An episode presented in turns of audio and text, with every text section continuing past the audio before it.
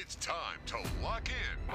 The most amazing, sensational, dramatic, exciting, thrilling finish. Live from Mobile, Sports Radio one oh five point five W N S P presents ninety-nine yards away. Win this game for one another. The Final Drive with Corey Labountie and Michael Bronner. Do your job and play together. The Final Drive, live on one oh five point five F M and streaming on the Sound of Mobile app. I cannot believe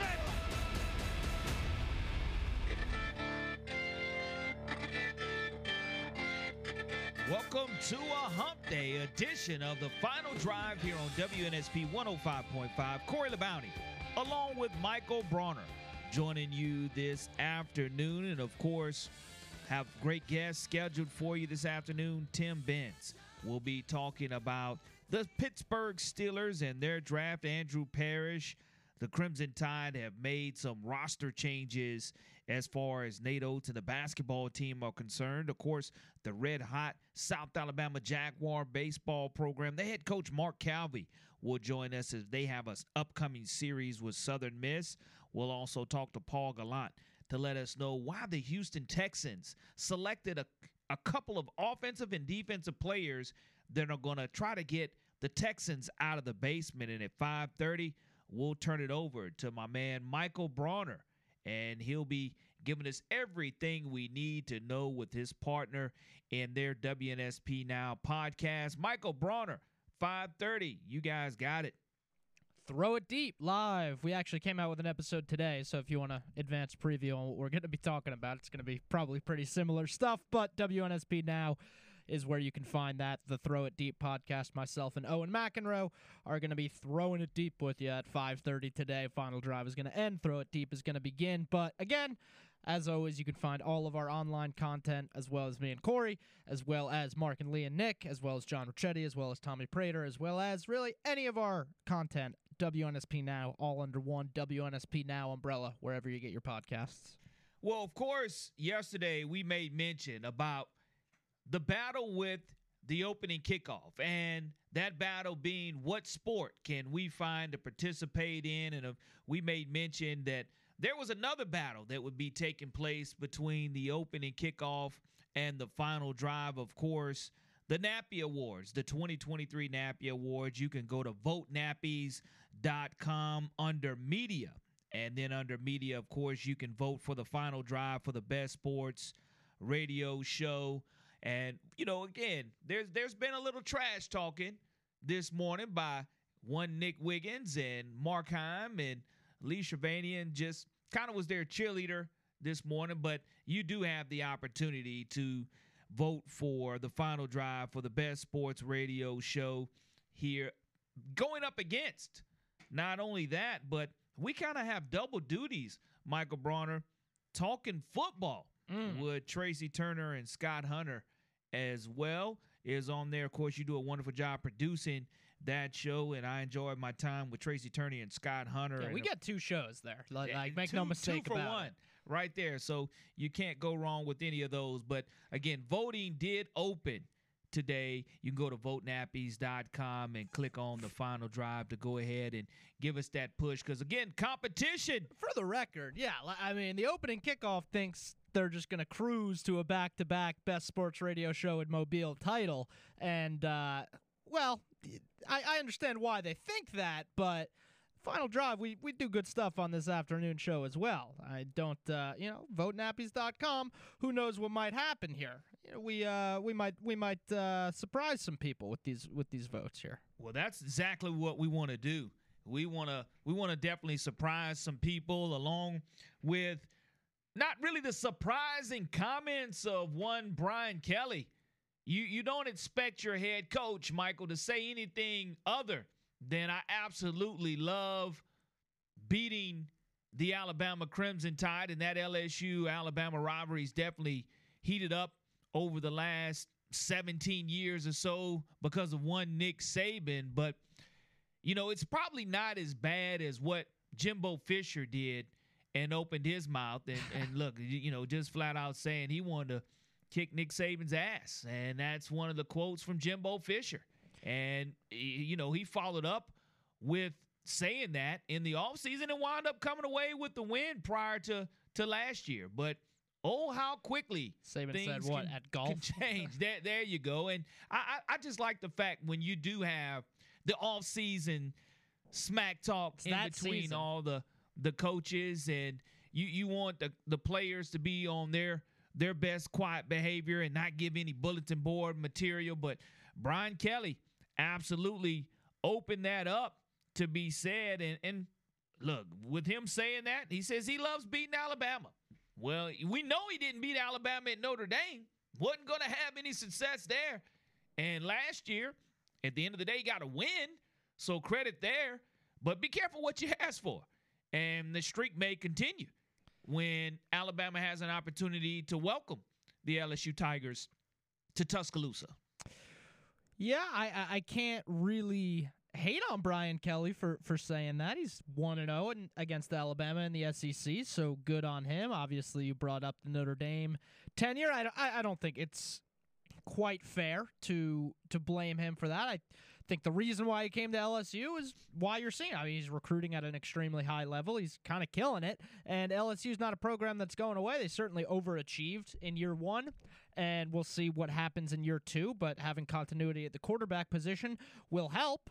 And we'll see what happens. Now, do I think they're going to go into Tuscaloosa and win? No, I don't. Uh, I think a lot of L S U fans think they do, think they are, and Brian Kelly, I'm sure, thinks he will. Uh, we'll see. We'll see what happens. I mean, ironically, L S U has had more success over the over the Nick Saban era in Bryant-Denny Stadium than they have in Tiger Stadium. So, I say what you want about the home field advantage there. It's not like it's impossible for L S U to win in Bryant-Denny Stadium, but it's funny that Brian Kelly came out and said that today. He's one and oh, so, you know, talk your talk. But the interesting thing for Brian Kelly is when, when you as a head coach make those kind of statements. Jimbo Fisher, again, made those statements back in twenty twenty-one in the offseason. Then he turns around and beats Alabama on a last-second field goal. Ugh. Made him look like a prophet. Made him look right. He didn't have to eat that crow. Didn't have to eat those words. The the student had finally beaten the teacher.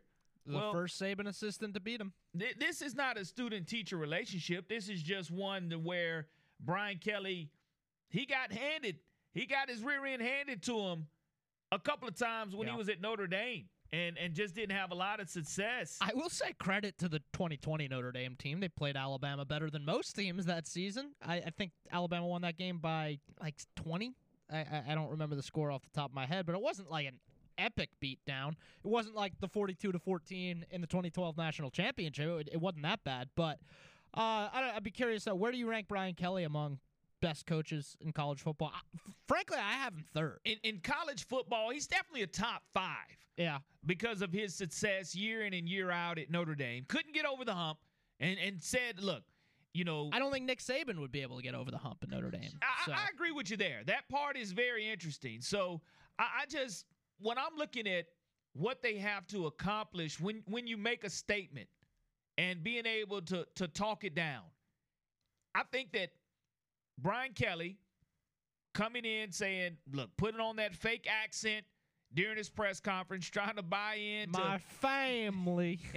his, his, his Southern accent was one that, you know, he probably regrets that during that press conference. Do you think that was on purpose?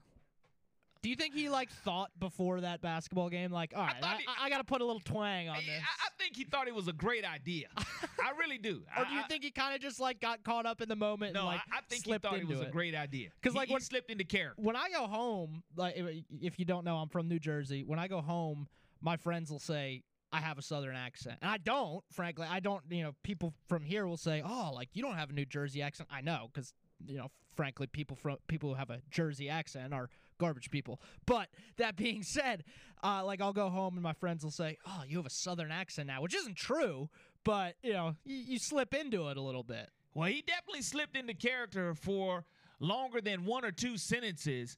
Now, again, Brian Kelly, again, top five college coach in football right now, in college football, just because of the results that he's continued to win. He's continued to win every the, the places he's been. And credit to him last year in his first year. And sometimes when you do win in your first year, I think that's even yeah. more pressure on Brian Kelly And he says he loves beating Alabama. Well, well he finally got an opportunity to see what it felt like, for sure. Well, hang on. If you have him top five, I'm, I'm assuming you put him at five, who who's who do you have ahead of him? Well, of, of I, course. Besides Kirby and Saban, I, I have him third. You, you definitely have Kirby and Saban. That's the you, unarguables. You, you, have to, you have to look at what's been going on at, at, at Clemson. I think Dabo, oh. as a whole, has done a, a great job. I knock him down a, a few five. pegs. Um, I, I want to say maybe Ohio State. Ryan Day. Ryan Day has done a, a, an outstanding job at Ohio State. The consistency level is, is what you're looking for when you try to get to a top five. Yeah. In, in my in my imagination, there as far as Brian Kelly mm, being a top three coach, maybe no, top five for sure. I think that that's a route you can definitely go. But to be able to make those statements, the, the only I got Dabo outside the top five, by the way. The only other college coach that I think that really talked a lot of smack and didn't really care was probably one Tommy Tuberville. And I think Tuberville, hmm. anytime you can give Bama a thumb, you walk that walk and talk that talk. He didn't care what he said. After that third or fourth Iron Bowl win in a row, He, he was able to back it up. Now, did he win any national championships? No. What was he sitting there setting the world on fire as a coach? No. But you won were six Iron Bowls. You in a were row. beating your rival six consecutive years. Yeah, and he's yeah. one of those guys in the S E C that I thought you know was good for it. Was going to say things. Lane Kiffin is one of those ones right now. If I had to put somebody who who doesn't really care and is unfiltered, it's my guy from a coaching standpoint and what he says on social media and says to the public, Lane Kiffin, unfiltered. Well, Auburn fans will tell you they didn't want Lane Kiffin at this point, which of course is a lie. Uh, but we got a long off season. We're gonna have to get into this one of these days. We'll have a we'll have a formal debate as to who you want to be the next coach of Alabama. I think the Dabo ship has kind of sailed for a lot of Alabama fans. I know it has for me. I have no interest in Dabo being the next coach at Alabama after Saban, whenever he finally hangs it up, whether it's in two years, three years, five years, whenever. Uh, so we'll have to have a formal who who you want to be the next coach at Alabama debate. I, I want Dabo nowhere near the Alabama. I understand he's a former receiver, yada yada yada, uh, but no, no. But no. but in, in all fairness, did did Nick Saban really move the needle when he came to Alabama, and especially after that first season, going seven and six? Of course, we knew he had the the national championship at L S U, so we knew he could coach. We knew he was successful at Michigan State. I think that because of that, you knew that Alabama would probably be competitive. Didn't know that in year three that, that there would be national championship after national championship coming. Yeah, I would say that, I don't know how big of a statement this is, but I would say that Brian Kelly certainly had a significantly more successful year one at L S U than Nick Saban did at Alabama. I mean, Alabama lost to U L M in two thousand seven, so, you know, I mean, Brian Kelly had did did a phenomenal job. You're on. He beat Alabama. He won the S E C West. Obviously, they got steamrolled in the S E C Championship, but who didn't get steamrolled by Georgia besides Mizzou and Kent State this year? Uh, so, yeah, Brian Kelly, I really think he's right up there. Behind Kirby and Saban, but right up there. Well, again, Saban, Saban's hire for a lot of Alabama fans. It's like, okay, now we, we have hopefully some stability within the program and someone who's not going to look like a deer in the headlights. Yeah. Now, now you throw out the year one for Nick Saban. Of course, you saw progress, and the rest is is history, for for that matter. But as far as from a, a coaching standpoint, Brian Kelly definitely moved the needle for L S U football fans. They were happy that he came in and and took over a program that was in shambles. Two years, yeah. uh, two years removed from a national championship, which is incredible how in shambles they were for for how how close they were removed from a national championship. Obviously, Alabama was you know fifteen years removed from from their last national championship, so certainly a difference there. But L S U was probably in mm, comparable, comparably worse shape.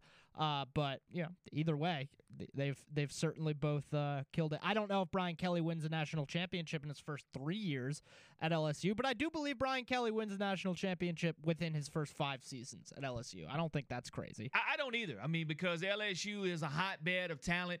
You can go through the S E C West if you can come out S E C champion. Of course, you've already run that gauntlet and you've been prepared.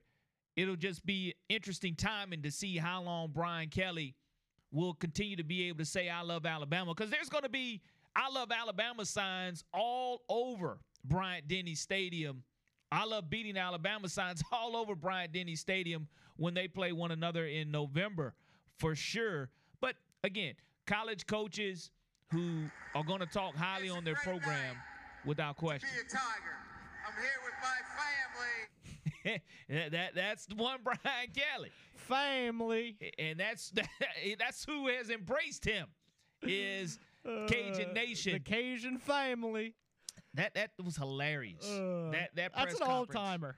It, it really is, and, and he he took a lot of heat for that. Well, he also was like, and I haven't even won all my games yet. It was it was a very weird whole thing. And then there was the video of him like awkwardly dancing with the recruit, and people obviously were making fun of that. But you hey, you come in and win all all those. Yeah, the you West. know, there's there's nothing you can say. You know, it's it's you know the goofy dancing and the family and the all my football game. There's nothing you can say to him nah. at that point. You come in and win. It doesn't matter. And, and that's where he is. That I mean, he he came in in year number one, set the expectation. Look, I have a divisional championship. I want to win the S E C. I either want to knock off Alabama and or Georgia, whoever's in my way. I want to well, go ahead and get back to the top of just, being the king of college football as well. Just so happens they're both going to be in his way for pretty much his entire time at L S U, I think. So I we'll see what happens. I, I don't think L S U beats Alabama this year, but if there's a year to do it, it's this year. Julian Saint's coming in next year, and Alabama's quarterback situation isn't going to be as weak, but it's back at Tiger Stadium. We'll see what happens. The final drive on W N S P one oh five point five, and again, the competition with the opening kickoff, not only in the Nappy Awards. You can go to vote nappies dot com and under media, under best sports show, click on the final drive. Competition's heating up. We're trying to select events that we want to take on Nick Wiggins, Markheim, and Lee Shervanian in. Yesterday, we spent most of the app trying to find some events, and of course, Markheim will be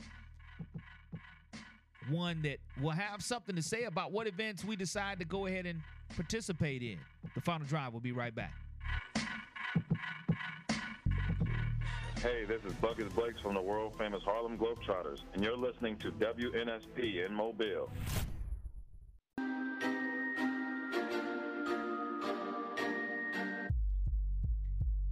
Welcome back to the final drive on W N S P one oh five point five. Corey Labounty along with Michael Brawner joining you on this hump day, and hope everyone's had a, a great work week so far. And, of course, we were just talking about Brian Kelly and his fake Southern draw at his press conference, and what was not fake was what we saw last night in the N B A. Of course, the Los Angeles Lakers go into Golden State and mm. steal game one. Victory lap for me on that one, and, and I had that. What what do you have? What you have to do is, if you look here in the Eastern Conference and the Western Conference finals or semifinals so far, what what you start to see is the Knicks. They dropped one at home to the Heat, and now you start looking at Golden State dropping one at home to the Lakers. Of course, the Suns, they lose two to the Denver Nuggets, and no Chris Paul for probably the next three games for Phoenix. So a team series that, already over anyway. It's it's tough now because, again, the, the Denver Nuggets being a number one seed, having an opportunity to go ahead and, and take care of Phoenix uh, without a, a C P three type of performer. But last night, it was just the pool that was the shot that by Poole that was taken, Michael, was was ridiculous, man. You've got two of the sharpest shooters in N B A history, and I understand there was double teams and you couldn't find a way to get Steph the basketball back, but like if it was a buzzer beater, sure, maybe, I guess, but chucking up a thirty-footer, doing a Steph Curry impression when there's still ten seconds on the clock. And again, like Steph, like he had to give up the ball. He got double teamed. Announcer said A B C in that moment. Anyone but Curry, which like Lakers played it pretty perfectly. You want to give Jordan Poole a wide open thirty footer, be my guest. That that's fine. And I know Poole had had a good game too, but like, come on, man. Jordan Poole, what are you doing? He was feeling himself a little bit. Like what? A you, little bit. He was you, feeling himself a lot. Like just like let Curry run around for five more seconds. And get, I'd rather give Curry a forty-five footer than have Jordan Poole take a thirty footer. Like what are we doing? Now, I, I will say this. What's interesting when you look at the Los Angeles Lakers so far, say what you want to say about Anthony Davis. A D has come in to a Lakers organization, and LeBron had some strong comments for where A D may belong in the history of Los Angeles Lakers basketball. And I know A D had a thirty point performance and twenty-three rebounds, but that's tough when you start listening what LeBron James said about his teammate and where he belongs in Laker lore. Um, I mean, the Lakers franchise over the years, over the course of their uh, existence, has always had dominant um, big men and dominant guys that have been a force at the rim. And, um, you know, that's why, that's why their jerseys are in the rafters. Um, and A D will be up there when he's done playing. And, and uh, you know, the number three will be up in the rafters. And uh, it continues to show uh, why.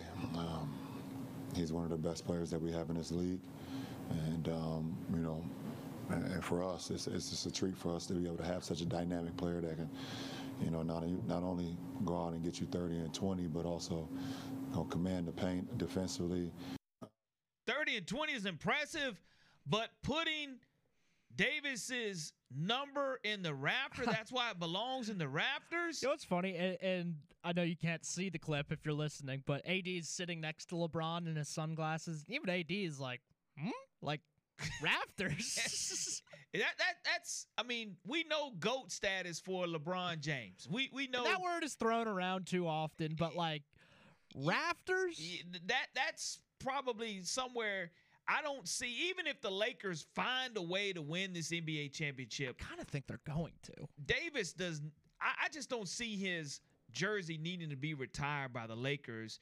He can't stay healthy, and it, when David he Davis, it's eighty-two game season. He's guaranteed to miss thirty or forty of those throughout his career per season, and when he's healthy, he can produce the type of game he has, but being an all-time great, I just can't put that on a, a injured player. Now, Joel Embiid, he does win the N B A's most valuable player last night. When you average thirty-three eleven and share the basketball, four and a half assists, shooting over fifty-four percent from the field, that part is impressive, Michael Brawner. And that's yeah. the reason after you're runner-up a couple of years to Jokic, mm-hmm. you, you you finally get over the hump.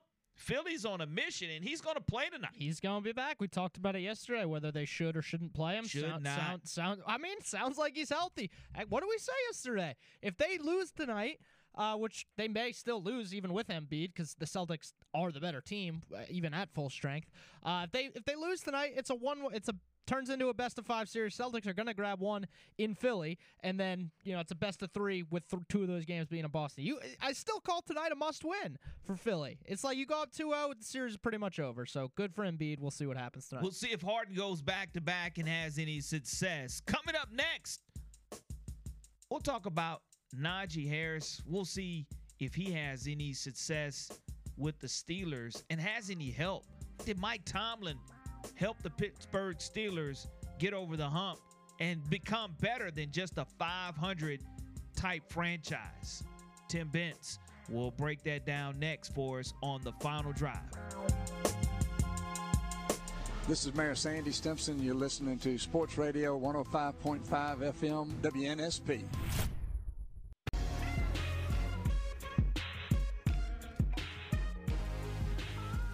Back to The Final Drive here on W N S P one oh five point five. Hope everyone's having a terrific hump day and Wednesday. And, of course, in concluding the N F L draft, we've kind of gone around and found teams that really had an outstanding draft or found a way to get better. And every single Reese's Senior Bowl, you have Mike Tomlin come down, and he's very hands-on and really gets on the field and very close to the players that are participating, not only in the Reese's Senior Bowl, but in the combines as well. And Tim Benz, he handles all the Pittsburgh Steelers pregame activities on D V E R Radio, and want to welcome Tim to the Final Drive. How are you doing, my friend?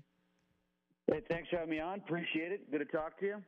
Absolutely. And the Pittsburgh Steelers went offensive tackle in round one. And is it to go ahead and find that weakness that was in the offensive line, or was that the biggest deficiency with the Pittsburgh Steelers a year ago, and that being the reason they decided to go ahead and protect their new investment in coach and Kenny Pickett?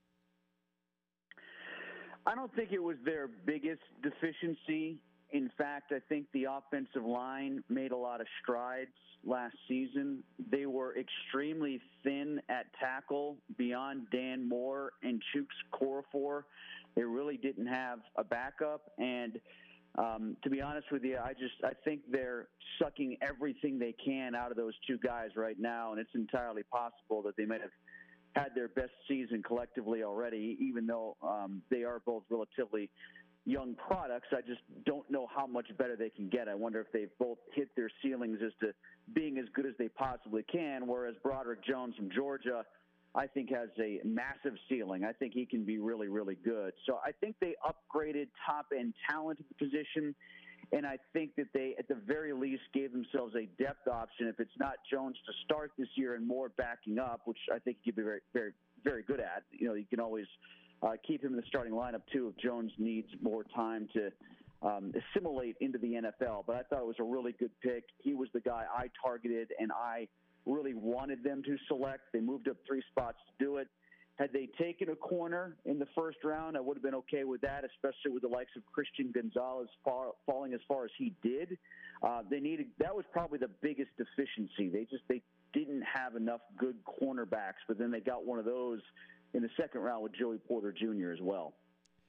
Uh, Tim, being a Patriots fan, I was pretty happy. Well, I was mad when we initially traded down uh, in typical Belichick fashion, but I was pretty happy to see the Steelers get the guy I believe the Jets were going to take in Broderick Jones. Do you think that they needed to trade up to get Broderick Jones, or do you think there was a chance he would have fallen to seventeen anyway?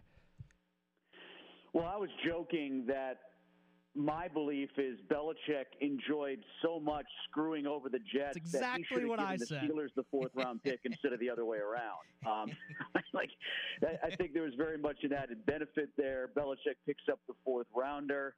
Uh, the Patriots get the extra pick. Uh, the Jets uh, get jumped by the Steelers to take a guy that a lot of people in New York's media assumed the Jets wanted.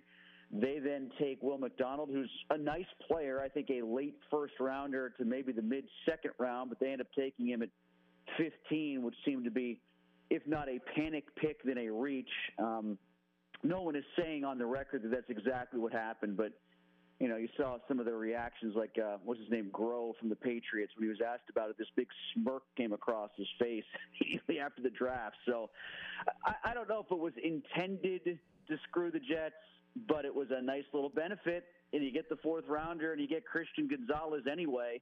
Uh, I think that's well executed by the Patriots. Like I said, if the Steelers had wound up with Gonzalez, I would have been just as happy with that because, like I said, they need corner help too, and there were good tackles to be had in the second round um, if they had decided to go cornerback with the first pick on the next day.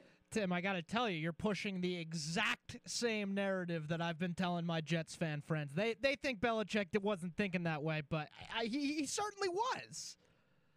When doesn't he?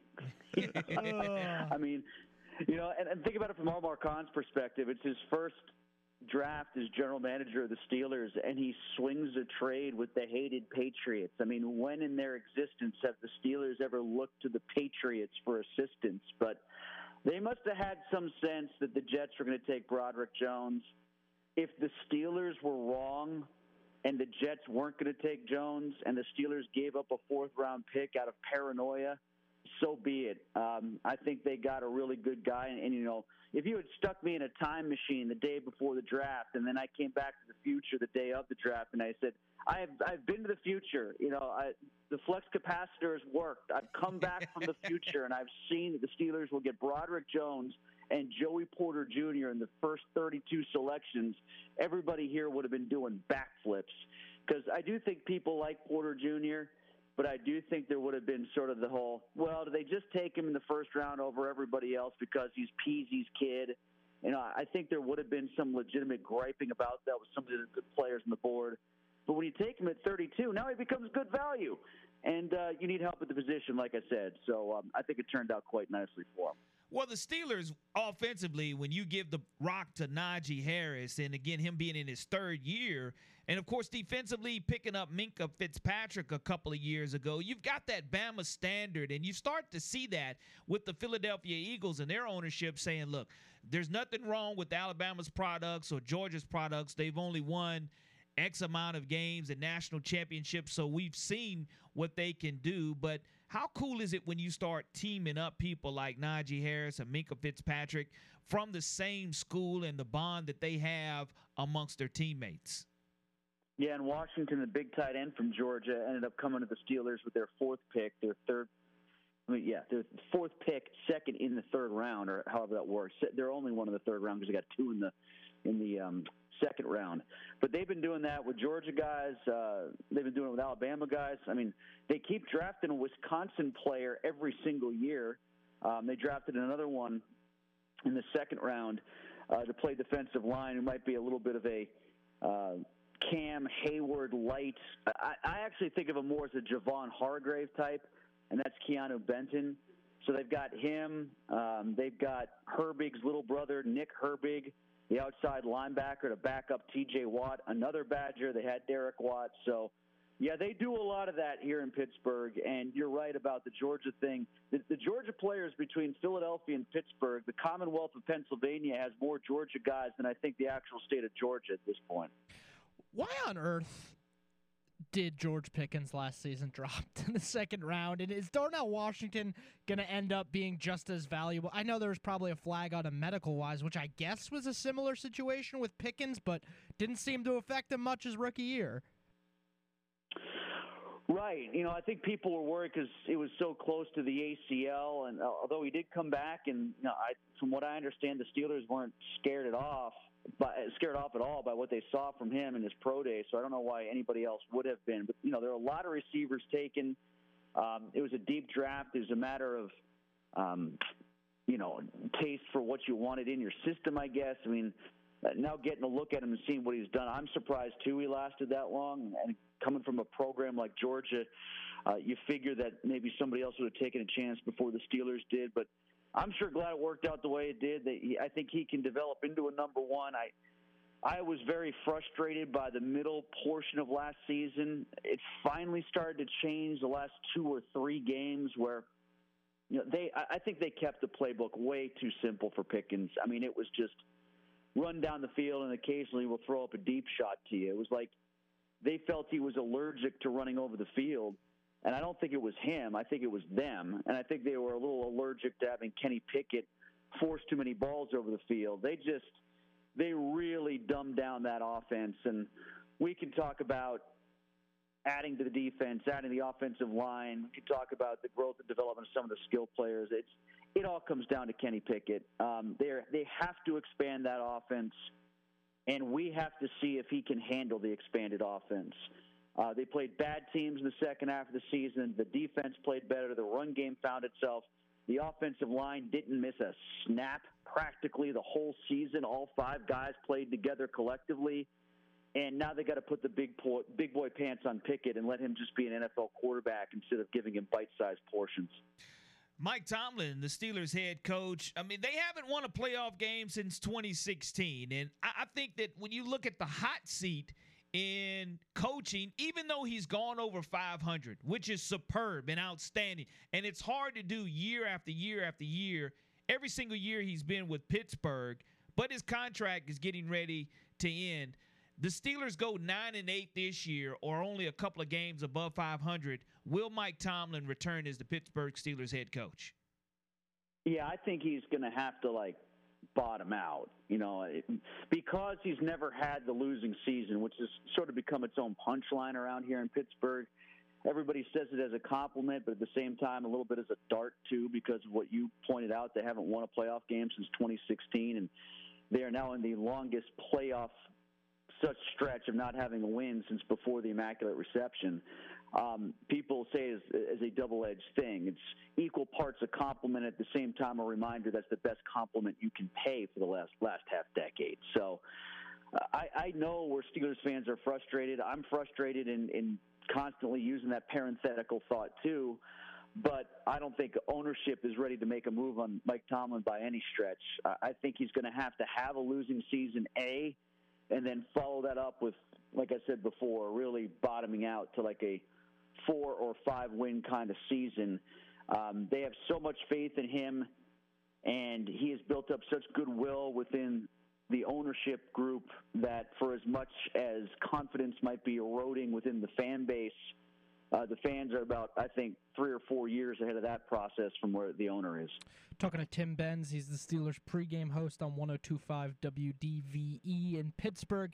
Tim, the N F C, A F C North, rather, I would say got a lot stronger. Obviously, the Ravens add weapons around Lamar Jackson. You have to figure the Browns are going to start to figure it out with Deshaun Watson, and the Bengals are going to still be the Bengals. What are your expectations legitimately for the regular season and what is a very difficult A F C overall? Yeah, legitimately, I think they should aim to be a contender for a mid-level wild card. Like, you know, they were a nine-win team and just barely missed it last year. There's no reason to think that they should step back with a quarterback they've invested in that they took in the first round. And as we mentioned earlier, took some important baby steps and showed some optimism, I think, with the way he performed in the last couple of games with some game-winning drives. Um, you know, I like the Pickett pick. I don't think he's going to be Joe Montana, but, you know, I, I think he could be Matt Hasselbeck, you know, and get you to a Super Bowl and be a Pro Bowler a couple times. I think he could be that. And if you have a good team around him, which the Steelers have often done before, have teams that have been better than the quarterbacking that they've had, um, you know, they've been good enough to get to A F C championship games and occasionally a Super Bowl, and then they won Super Bowls once once they found a quarterback in Roethlisberger. So, like, I'm of the opinion that the team is better this year than it was this time a year ago. The quarterback is much better than it was this time a year ago, meaning Pickett's better than he was as a rookie and better than Mitch Trubisky when he signed. So I'm looking at maybe a ten-win team, and, and some people have the bar even higher than that. I caution those folks, though, in remembering the big element that we pointed out before. With an expanded offense is going to come the opportunity for the second-year quarterback to lose some games as well. It's not just going to be the expanded offense means they win a bunch more. He's going to throw a few more picks because, well, just because. That's what's going to happen when you make the quarterback throw, throw more times. So um, I, I think they'll be about a ten-win team, and without the benefit of that terrible second half of the schedule that also bakes in a few more losses than they would have otherwise had, so that balances out the improvement they might make. But I think come January, this will be a better Steelers team than what it was last January. That should manifest in getting into the playoffs, and maybe it'll manifest in being competitive in the playoffs as opposed to getting their doors blown off by Kansas City the last time they were in and embarrassing themselves the previous time when they lost at home in the COVID year to the Browns. Last question for you. In the about a month and a half ago when Major League Baseball started, would you have thought that the Pittsburgh Pirates would have tied the Atlanta Braves for the best record in the National League? No way. I'll be I'll be more surprised if the Steelers go oh and seventeen or seventeen and oh than what's going on with this with Pirates right now. This is a stunner. Um, you know, this I, I looked at them as maybe making strides to the point that they were like a seventy-two win team. They were a sixty-two win team a year ago. I thought that with O'Neill Cruz a year under his belt, he could be a real star this season. He showed, I think, a lot of potential to own the strike zone better than he did when he first got called up. And there's just some elements of the team that I just thought were better. And, you know, ten-game improvement's pretty healthy in Major League Baseball. Well, you know, when you go twenty and nine to start, Um, now you can raise your eye level some, and, and maybe that gets you to five hundred. Maybe that gets you into the wild card hunt. I think the team that qualified with the lowest win total last year was at eighty-seven wins. Uh, you go twenty and nine to start, you put yourself in that contention. But, you know, we've seen this act before from the Pirates before they made those wild cards in thirteen through fifteen and eleven and twelve. They were great to start the year, then just fell apart in August and September. And people draw connections in a positive way to those teams about this being the foundation for maybe a real contender two years from now.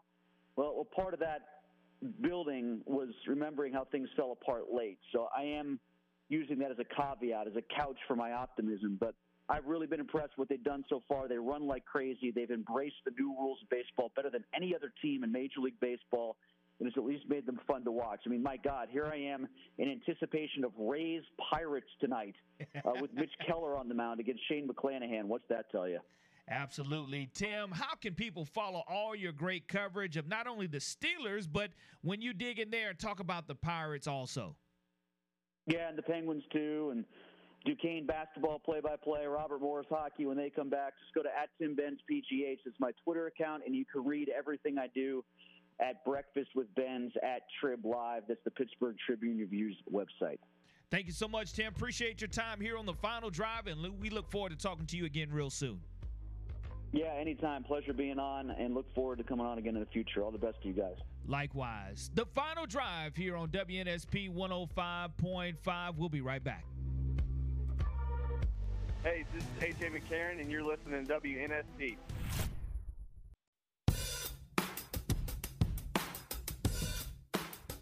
The Final Drive on W N S P one oh five point five. Corey Labounty and Michael Brawner joining you this hump day. And, of course, we love the fact that the N A P I Awards voting process is out. And we mentioned the competition with the morning show and the opening kickoff that we're getting ready to, to try to settle on a couple of events that we can participate in and take on Lee Shervanian and Nick Wiggins and Markheim. Michael Braun and I, we're ready to take them on in any sport that they decide that they want to to battle us with. And, of course, now we're battling for a N A P I Award nomination as well. I like the idea that someone had in the app of uh, we each pick a sport and then good play, do both, because I know they'll pick basketball. I give us a shot in basketball. How great would it be if we just beat them both at our game and their game? I think we're, I think we're, unless you're bad, and you got to tell me if you're bad at cornhole, because I think we're like going to smoke them in cornhole. Cornhole is one of those sports to where, again, Lee can get in on the cornhole. Yeah, tell me if you're bad. I that These are things I have to know. Just be honest with me. I'm not going to, it's going to be okay. We'll find something else. Again, it's the flick of the wrist, Mike. You know, I know what, it's, with, I know what it is, bag. But you still got to put the corn, you still got to put the bag in the hole. I, I don't think that that part is a problem, because anytime you can have two bags and find a way to go ahead and, and utilize copy paste four that, times. That, that is absolutely, you know, with you being my tag team partner there, I, I think we can help one another. Go Again, ahead I would and, just need you to keep Mark in check. Like maybe let him score one, maybe you score once in a while, and then we'll do the scoring in, in the Nick rounds, because that's how cornhole works. Like if, if you can just keep Mark in check, then uh, you know I can I can just destroy Nick, and, and that would be nice and easy. O'Daly's well, has cornhole. We we want to go ahead and tuck them in, no matter what sport it is. We want to make sure that we go ahead and we have the bragging rights for the Final Drive over the opening kickoff, and that's something that, again, we're going to take real seriously, because I know Nick is a competitor. Mark is a competitor, Lee's a competitor, you're a competitor. None of us like to lose, no matter what it is, especially when you put sports or some type of competition in front of it. We want to go ahead and, and have bragging rights here on the Final Drive. Coming up next, Andrew Parrish will be joining us at the top of the hour. You don't want to miss it.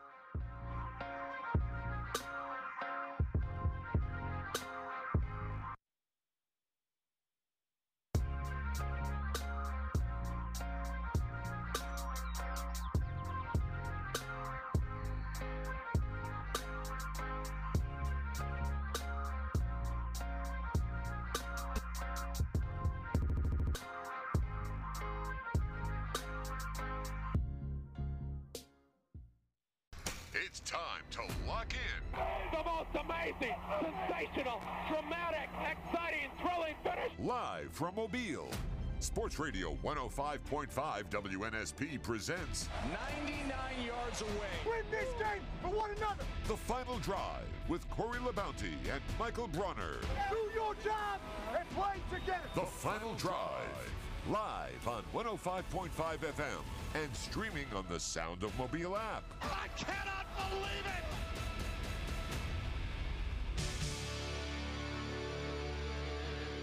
Welcome back to hour number two of the Final Drive on W N S P one oh five point five. Corey Labountie along with Michael Bronner joining you on this hump day. And of course, basketball off season is here. The Alabama Crimson Tide and the Auburn Tigers have both gone through some roster changes, some coaching changes also, and Andrew Parrish from Crimson Crossover joins us to talk about some of the newest acquisitions that Nate Oates has made to his roster. Andrew, good afternoon and welcome to the Final Drive. Thank you guys for having me on. It's a pleasure to be here. Talk to us about Nate Oates and the transitions that he's making within his roster. Of course, we know that Jaquan Walton was a signee who never even enrolled and had an opportunity before he got into some legal issues and some trouble. But the Alabama Crimson Tide reacted quickly, and Nate Oates has been able to get some other great additions to that roster that was ranked number one in the country this year.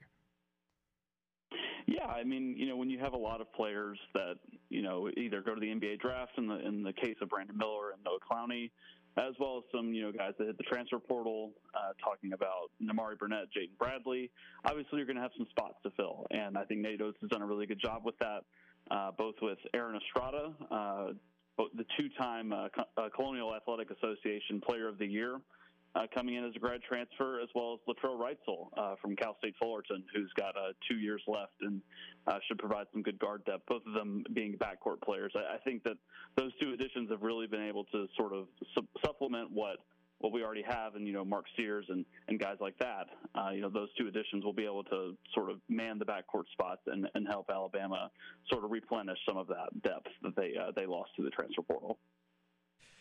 Andrew, obviously expectations are high now. Nate Oates has raised the bar. How realistic is it?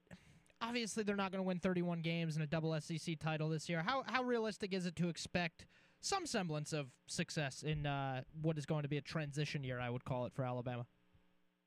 Yeah, you know, I think that's fair. You know, obviously the expectation should not be thirty-one wins and, and winning two S E C titles. That's really lofty uh, goals for, for a team, like you said, that's in transition from not having, you know, Brandon Miller anymore, who was obviously one of the better players in Alabama basketball history. Um, but, you know, just looking across the landscape of the S E C, uh, I did my uh, I did some rankings on my Twitter the other day.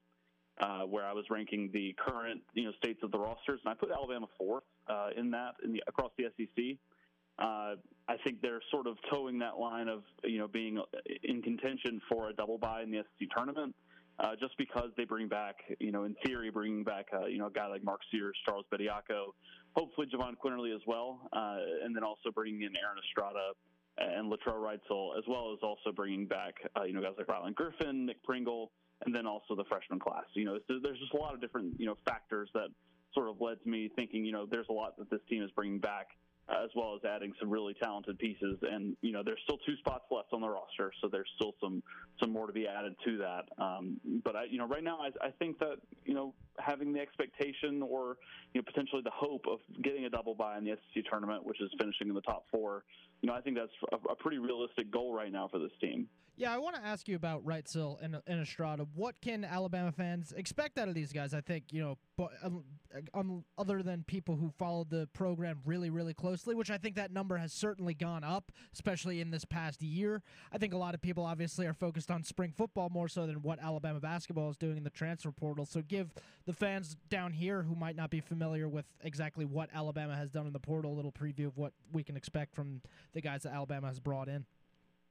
Sure. So I'll start with Estrada, uh, who's probably the more marquee name of the two. Uh, he averaged twenty points, uh, five rebounds, and four assists a game this year uh, at Hofstra, which, you know, you may not have ever heard of Hofstra, but They were, they were actually a top one hundred team in KenPom this year, uh, one of the better teams uh, in the mid-major ranks. Uh, they they were playing in the Colonial Athletic Association with teams like Charleston, uh, who was also another top one hundred team uh, that really gave them a lot of challenges. Charleston is the one that ended up going to the tournament, but Hofstra was the second best team in that league. Uh, and with Estrada, you'll get you know a six foot four guard, uh, you know can, can stretch it out from three, shot thirty-seven percent from three this year. Uh, you know, really volume scorer. Uh, also brings a lot of experience. Uh, he'll be a fifth year senior. Uh, this year, he's already played at a couple of different schools, uh, played at Saint Peter's as well as Oregon. Uh, so he's got a lot of experience under his belt in a lot of different situations. Uh, we'll bring, you know, a lot of size to that guard position, uh, as well as, like I said, scoring, uh, shooting as well. And then also he rebounds well for his position uh, and also passes well for his, his sort of size. Uh, has had one of the higher assist rates in the entire country uh, last year playing for, for Hofstra. So I, I would expect him to come in and, and potentially slot into that starting lineup uh, next to Mark Sears. Uh, we'll have to see how it goes once we get into actual, you know, fall practice and that sort of thing. But that's where I would have him expected to be. And then moving on to Reitzel, uh, you know, he was at uh, Cal State Fullerton uh, for three years, uh, shot thirty-seven percent from three as well. Uh, you know, Cal State Fullerton is another team that was uh, just on the outside of the top one hundred, uh, but he was he was their leader. Uh, you know, he'll bring a lot of experience and, and size. Again, he's six foot three, uh, one hundred ninety pounds. So you know, he he'll bring a lot of size to that backcourt uh, to to sort of you know supplement what we already have. You know, with Mark Sears, Estrada, as well as Javon Quinterly. You know, I don't necessarily expect Reitzel to be a starter uh, unless he comes in and really impresses. But, you know, having that guy that averaged, you know, seventeen points a game last year at a pretty decent level in the Big West, uh, you know, I think that's just two really savvy additions by Nate Oates to really, you know, sort of highlight, accentuate what we already have in the backcourt. Speaking with Andrew Parrish from the Crimson Crossover. And, Andrew, I, I think one of the biggest questions that Alabama fans have is you look at Arkansas taking that global tour and you see a lot of teams tour the country or outside of the country to have an off-season bonding process.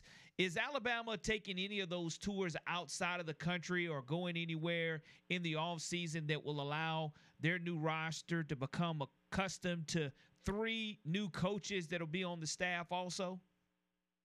Yeah, that's a great question. And You know, they, they took the foreign tour last year. So every four years you can take an, a foreign tour uh, to a, you know, a country and play a couple of games in the preseason, and we used ours last year. Uh, so unfortunately we won't have that available to us, but uh, we are actually traveling outside the country uh, for a game this year, as it turns out. Uh, that was just announced today. Uh, we'll be playing Purdue in Toronto, uh, which will be a, a really fun game. Uh, you know, get outside the country, uh, sort of that bonding that you were talking about. Uh, as well as a homecoming for Charles Bediako, uh, going up against uh, potentially Zach Edey uh, up in Toronto. It will be really entertaining and really great for him to get a homecoming game, uh, you know, in his, his third season at Alabama. But unfortunately, we won't get the foreign tour like you're talking about. But, um, you know, you you mentioned Arkansas there. They, they won't get one either. It's every four years, and both Alabama and Arkansas used one uh, last summer. Andrew Parrish joined us from the Crimson Crossover. I can't thank you enough for taking time out to get us kind of acclimated and sped up to where Alabama will be standing from a roster standpoint. And like you mentioned, the biggest point is that Nate Oates still has two open roster spots available that I think will be huge for them as well. And if you're looking to fill those last two spots, has Alabama had anybody scheduled to come on campus? Because I know Barry Dunning Junior, coming right here from Mobile, Alabama, and McGill Tulin was at Arkansas. I know that Nate Oates and them showed him a lot of love when he was coming out of high school. Yeah, there's not really any, uh, you know, scheduled visits right now. I know there's been a little bit of, you know, discussion about, you know, Alabama's pursuit of U S C transfer Trey White. Uh, who's a six foot seven sort of forward type, you know, sort of what Jaquan Walton was going to be. Uh, there's some, some talk about him coming onto campus in the next, you know, month or two, but we'll we'll have to see how that one goes. Uh, as far as Barry Dunning specifically, uh, I am not personally expecting him to really be recruited by Alabama uh, per se. Uh, I actually saw the other day that he was on an official visit to U A B, so that might be an interesting uh, landing spot for him to go play for Andy Kennedy up in Birmingham. Uh, you know, sort of having the local tie. But, you know, I think I think Trey White is a name to look out for, uh, you know, given that there's been some some rumblings about his interest in Alabama and, and getting him a visit. Uh, other than that, you know, it's kind of quiet on the on the home front right now. Uh, we'll have to sort of see how things develop. Uh, right now, it seems like the staff is really focusing on, you know, getting their twenty twenty-four uh, freshman recruiting class together. Uh, spent a lot of time up uh, in the Northeast doing some recruiting for that. So we'll have to see how that, that comes together. But uh, as far as this season's roster, uh, not really a whole lot to report on at the moment. Last one I have for you, Andrew. Uh, what's the official update as to the assistant coach search? I, I mean, they hadn't really filled out the staff. I mean, you bring in Austin Klaunch, and then there was – I can't remember exactly what happened with the Pelicans assistant, and then there was a third spot to fill. Just, uh, you know, fill everyone in on exactly what the deal is with the assistant coach search. Sure. So you mentioned Austin Klaunch. Uh, he's officially uh, hired on at, at Alabama, and he's a former sitting head coach is not uh, is nothing to slouch at. You know, that's a really great hire by Nate Oates to get a sitting head coach from a, a an N C double A D one school to come in and be an assistant coach for you. So that that's a great hire to start with. Uh, the the Pelicans assistant you mentioned, uh, Ryan Pannone, uh, he, as far as I know, is actually he's doing some recruiting for Alabama right now. Uh, you know, he's he's already changed his Twitter bio to say he's an assistant coach at Alabama. I think that one's just up to the Board of Trustees, you know, sort of getting all the official, you know, paperwork stuff, you know, ironed out. But it looks like he will be the second assistant assistant coach, uh, you know, coming from the N B A background, also was the head coach of the Birmingham Squadron uh, up in Birmingham in the G League. Uh, so he's got a lot of experience internationally as well as, you know, in the country, uh, you know, going around working at a really high level. So I think that's a really impressive hire by Nate uh, once it's officially, uh, you know, announced. And then the third spot is, you know, there's been some rumblings, but I, I'm not really at liberty to sort of mention who that's going to be specifically. We'll have to see how it plays out, uh, you know, you know, with with all the official N C double A stuff and, and everything else that we have, that everybody has to go through. Uh, we'll just have to see how it plays out as far as getting that third spot in. But I think there is a name in mind, uh, but we'll have to see, you know, what, what they officially do with it. Andrew, how can everyone follow all your coverage of the Crimson Tide basketball program? Uh, so you can follow me on Twitter at uh, Andrew Parrish one, and that's Parrish with two R's. Uh, and that we're doing a lot of stuff with Crimson Crossover, you know, trying to provide as much off-season content as we can uh, to keep fans up to date with, with basketball. Obviously, in Alabama, you know, football is king, and that's that's understandable. But, you know, as As we try to move through the offseason of basketball, we try to keep people up to date as much as we can uh, with things that are going on, both for Alabama as well as the rest of the S E C. So you can follow me there, and that's where most of my stuff will be. Thank you so much, Andrew. Appreciate it. You have a wonderful rest of your week, and we'll talk to you soon. Thanks, you guys, too.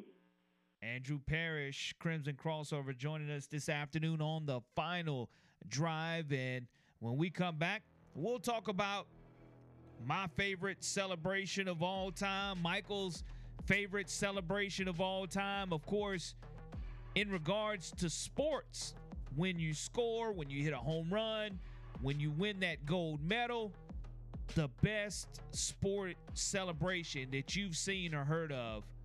We'd love to hear from you too. All that coming up next on the Final Drive here on W N S P one oh five point five. Hi, this is Jake Peavy, M L B pitcher and Mobile, Alabama native. You're listening to one oh five point five W N S P.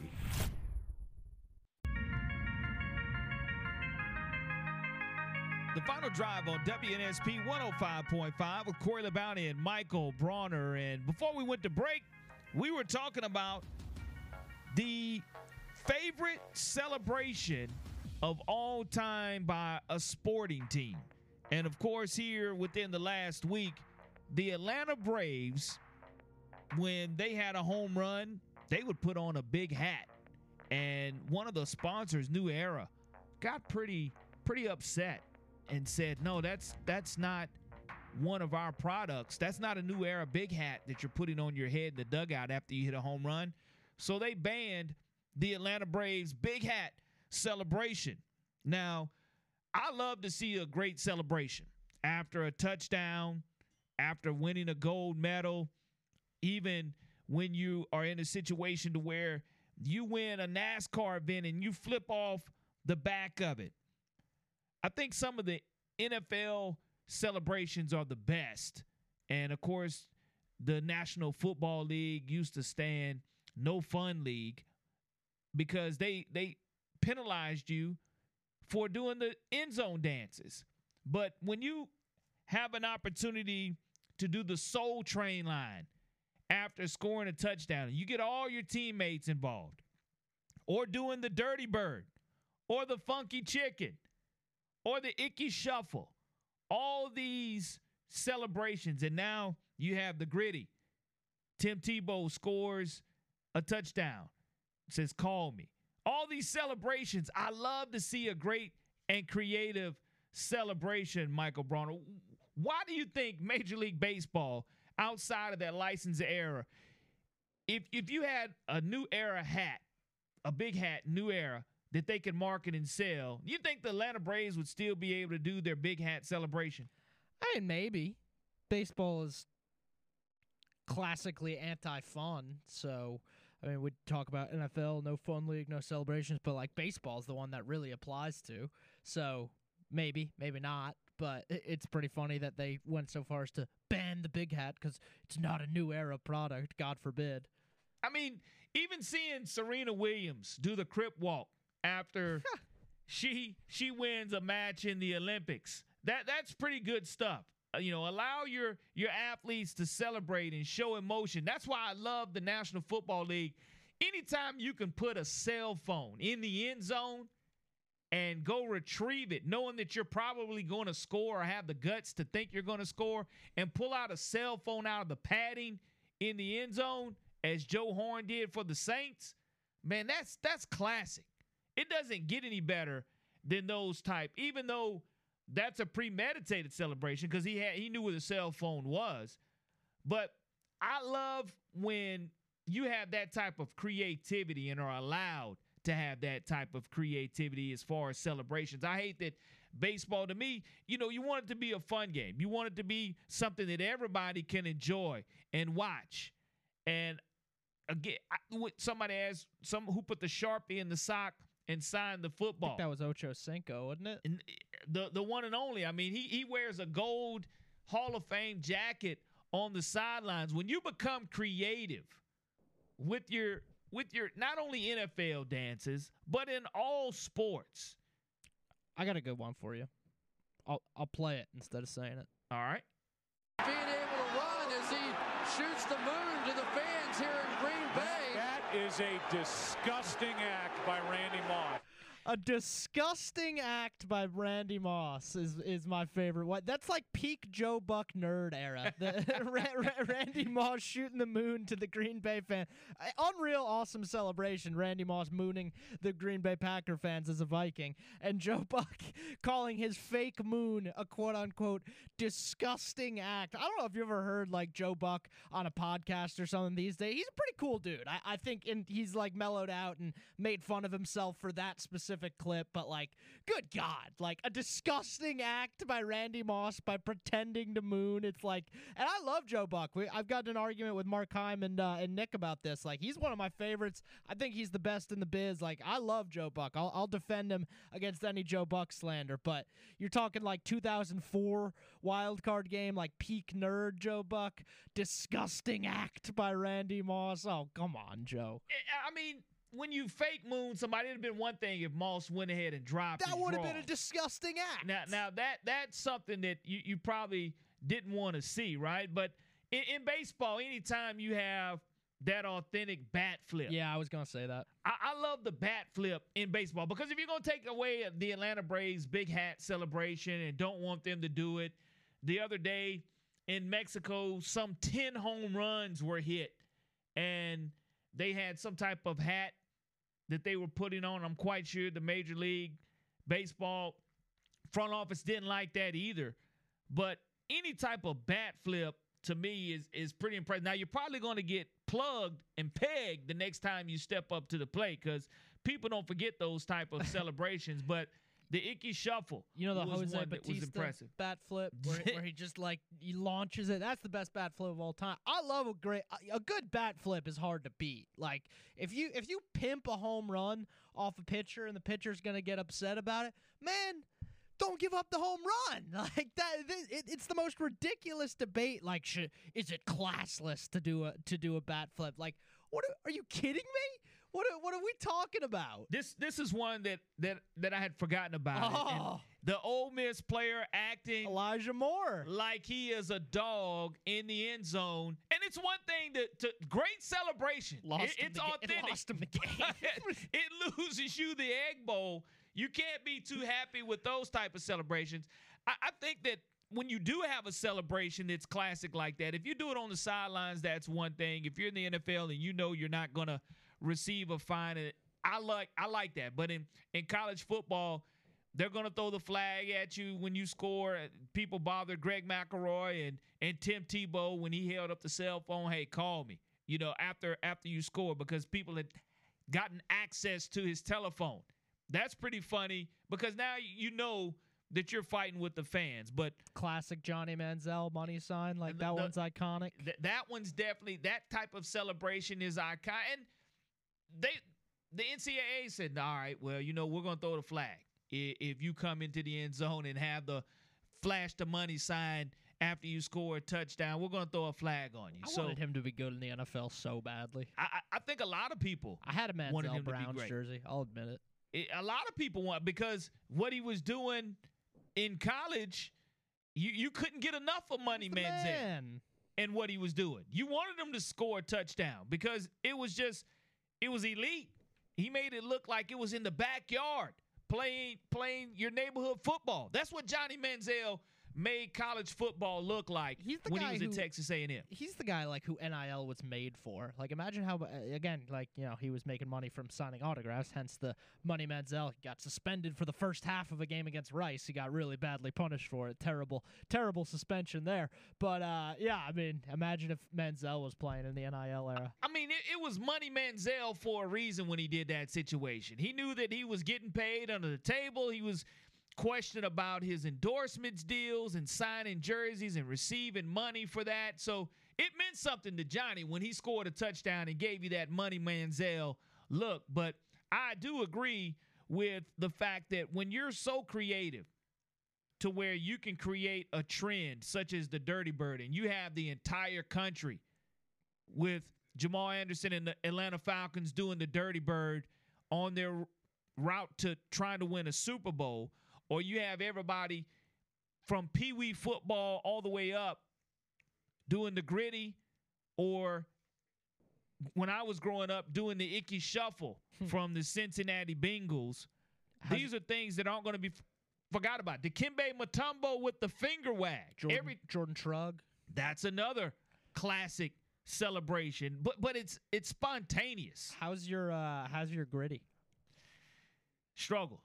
Yeah. It, it, it's it's a struggle. Mine brother. is extremely white, it, like un, unbelievably white. I I think that when when you see the young the young kids hit the Gritty, I, I love it. And, Some and, of them are good, and it doesn't matter. It, it's not just in football that you see it. You see it with basketball players doing it. You see it with tennis players doing it. it it's across the board to where certain dance moves, certain celebrations definitely catch on. And one of those that, that caught on in, in two thousand four in the N B A was Sam Cassell and his big kahunas. Hmm. And that one was pretty interesting. And the N B A very rarely frowns upon celebrations, but that was one that Marshawn, they didn't love. Marshawn Lynch diving uh, in the end zone. Another great celebration that people loved and, and absolutely took advantage of was two things that Cam Newton did. His Superman cape, opening up the cape, also the dab. People got tired of seeing the dab. Yeah, the dab, the dab was uh, that, that was big. it, it, it was huge. And, and I mean, Cam Newton took it to another level, and, and somebody in the app is exactly right about the dab.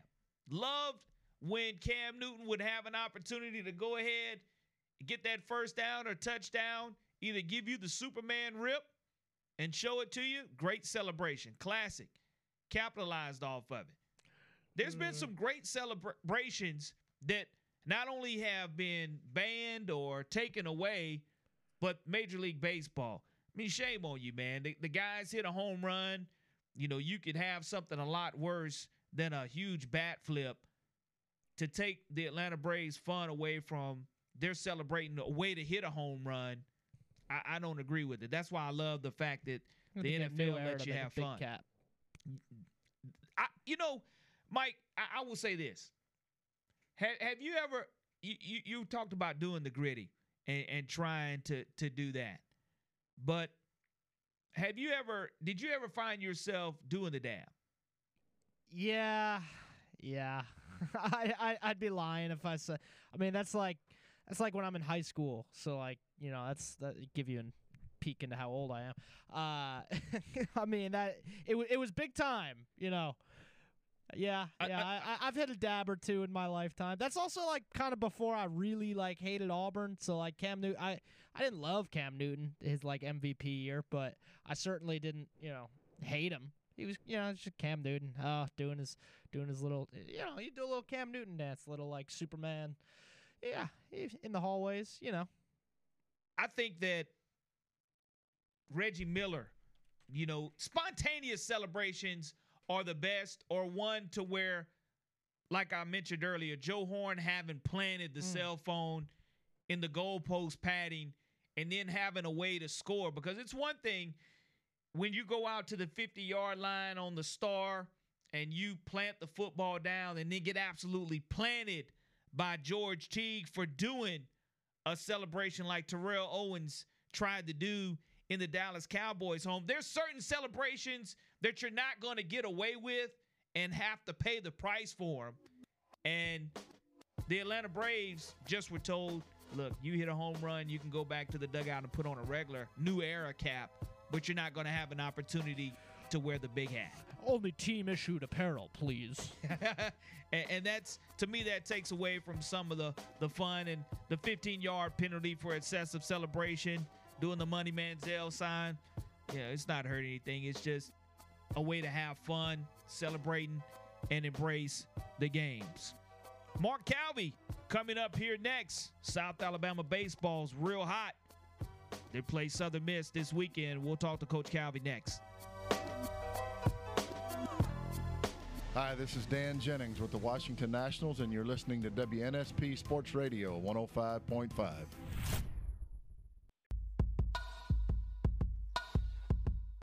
Welcome back to the final drive on W N S P one oh five point five. And we were talking about, before we went to break, about some of the best celebrations in sports history and the Major League deciding to go ahead and ban the Atlanta Braves from wearing that big hat after a home run in the dugout due to New Era having licensing agreement on baseball hats. And bringing in Coach Mark Calvey, the head coach of the South Alabama baseball program. Coach, we're going to bring you in on our question of the day, the celebrations that are done in baseball. Of course, you have the bat flip. The Braves had the big hat. Do you think that athletes should be able to celebrate? And what is the one of the best celebrations of all time that you've seen in sports? Uh, you know what? I just want guys to hit their home run, be happy, and go sit down. No one should make a mockery of anyone else. Um, you know, like any, you know, professional sports, it's a trickle-down theory. So what you see the youth do, it probably started in the big leagues with apparel and and uh, and really behavior. So um, I think if adults if adults uh, act better, I think you'll see kids act better. That's kind of my answer to that one. Um, you know, hey, hit a home run. Okay, hit a home run. Don't embarrass somebody. Drop your bat, run. Um, you know, we don't need sledgehammers outside and, um, you know, people saying uh, stupid things to the other team. Just, uh, you, you know, be humble and, and obviously celebrate the good and kind of work through the bad. And I, I'm, and I hate to sound like a killjoy, but I mean, all right, Coach. Uh, we're, we're, we're, everyone's talking about this. So, like, why, you know, like if there's issues with it and bean balls and, like, you know, the adults need to get a hold of it. And it's usually the adults that cause the problems. Um, let's have the adults get a hold of it, and let's go from there. So that, I, and again, I, I love fun. I love being happy. Uh, I just don't like embarrassing anybody or rubbing it in anyone's face, and that's been a problem.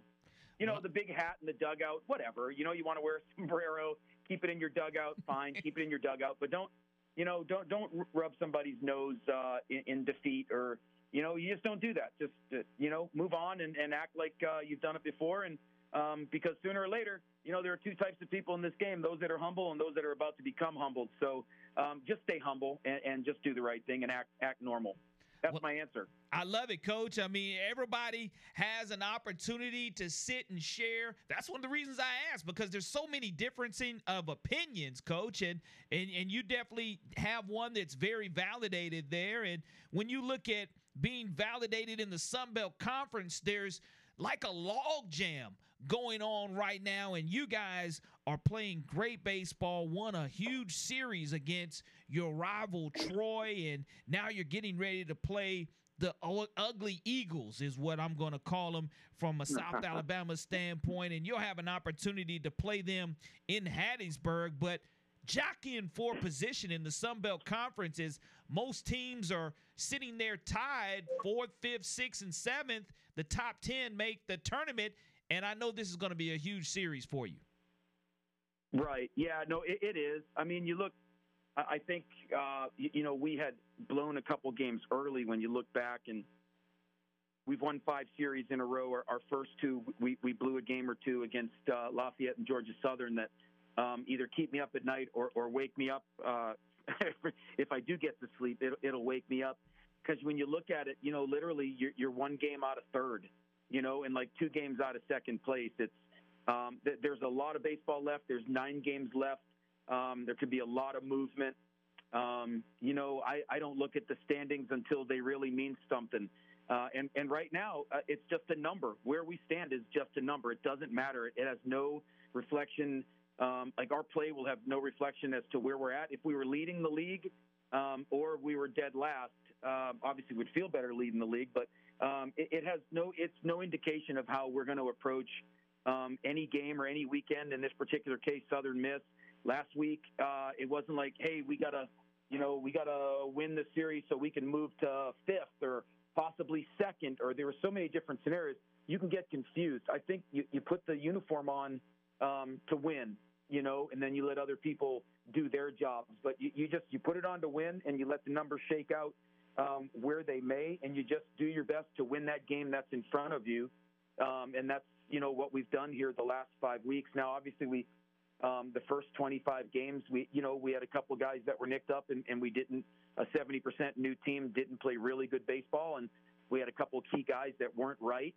Um, and then the last, you know, the last uh, twenty, twenty-three games, um, we've gotten some of those guys back, and you know, this isn't a brand-new team anymore. We've got, uh, I don't know, what, forty-five, forty, forty-five games under our belt, forty-four games under our belt, forty-five games. And, um, you know, some guys have, uh, you know, have, have kind of uh, slid into some roles. And um, you got a Jeremy Lee back and, and, and Wright, you know, back to form. And um, a Zach Willingham back who got hit in the face uh, five weeks ago at Georgia Southern, a, a huge part of our bullpen. And Caden Homnick and Leif Moore. And some people are like, who the heck are those guys? You know, exactly. I mean, Leif Moore missed six weeks with a with a medical issue, and Caden Homnick was coming off three surgeries in the last two years.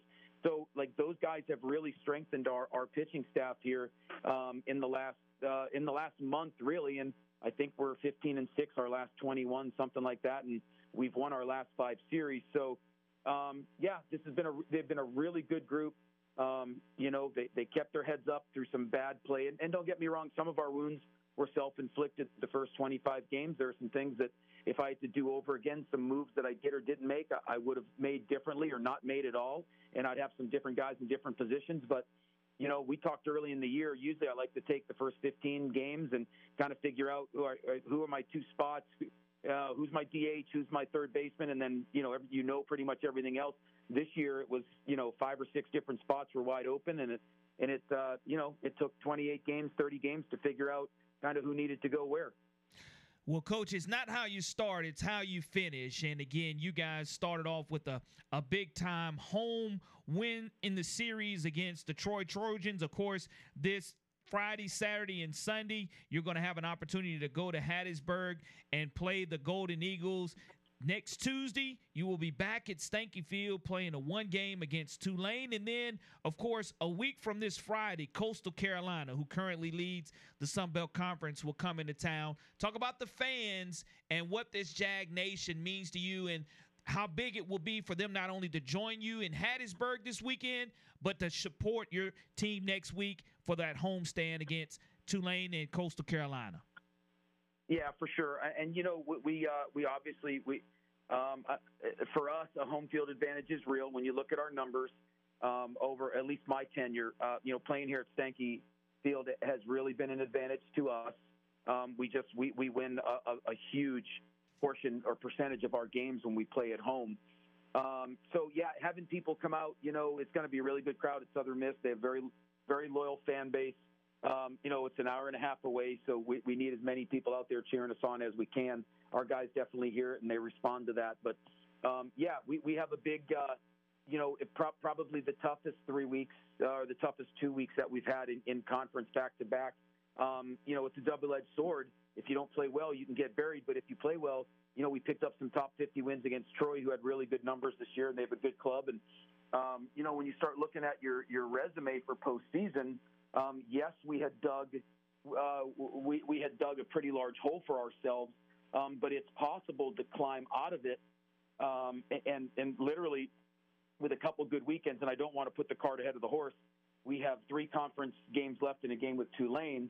Um, so and I'm really on you know Friday night's game at Southern Miss. But when you look at the totality of it, um, and what where we at where we're at and what we need to do. Um, if we can take care of business, and again, I, I'm a realist. I know we're, we're playing some really good clubs, but baseball, you never know in baseball. You know, you never know how someone's playing or how someone isn't playing. Um, a lot of times it's not who you play, it's when you play them, um, who's healthy, who's not, who's hot, who's not, who's cold, who just, uh, you know, the, the, the bad luck bug is biting them. And um, baseball, you can't fight the game. It, it's just a tough game. You got to just go as hard as you can and, and play, you know, play as long and hard as you can and play to win. But, um, you know, we can do a lot in terms of our resume. And when you look at R P I and, and top fifty wins, and if we can stack some up, um, you know, we have a chance to move. You know, it's not like we're playing teams with a, you know, one hundred eighty R P I where, where it's going to hurt you. We've got some chance to move not only in conference standings, but in the R P I. Um, and, and then, uh, you know, if we take care of business, then you look at like, you know, conference standings where you're at at the end.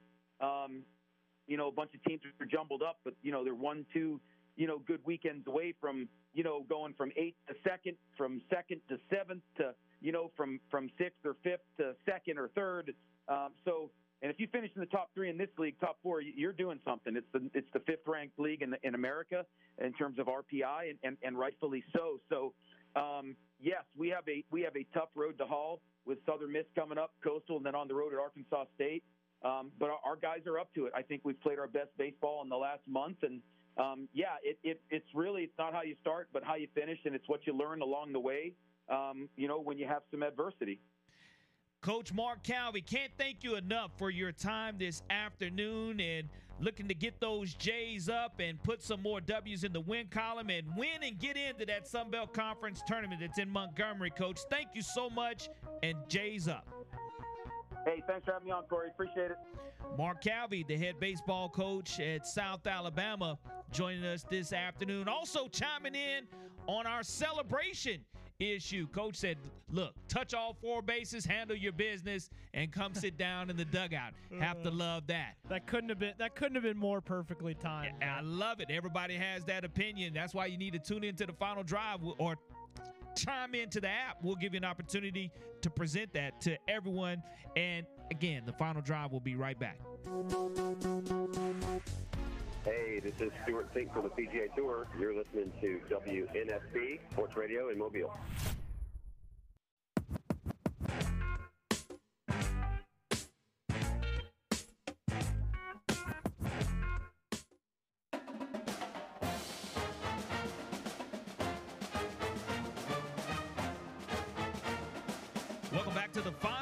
Here on W N S P one oh five point five, Corey Labounty along with Michael Brawner, and now being joined by Future One's Trent Massey. And Trent, we can't thank you and Gus enough. Last Thursday, we had an opportunity for all the listeners that came out to walk-ons and our draft party to have and receive one of those great W N S P Future Ones t-shirts, and they sure did look good. Yes, sir. How are you guys doing today? Man, absolutely too blessed to be stressed, Trent. And one of the great things that you guys do is not only t-shirt production, but you guys, of course, you have sublimated jerseys, sublimated seven on seven, and you pretty much can get anything that any coach or athletic program could need, not only from apparel, but to equipment also. Yeah, that's right, Corey. You know, one of the things that uh, – people know us for is obviously our, our apparel and jerseys and, and uh, practice gear and stuff, but uh, just met with a, a middle school here in Mobile last week, and, you know, I, he said, hey, I can't find these pads for our sled, so is that something you can help me with? And, of course, I was able to help him, and so we do anything from sleds to just the pads for the sleds to tackle wheels to balls to, I mean, in any sport, we can uh, fulfill any need in, in those areas as well.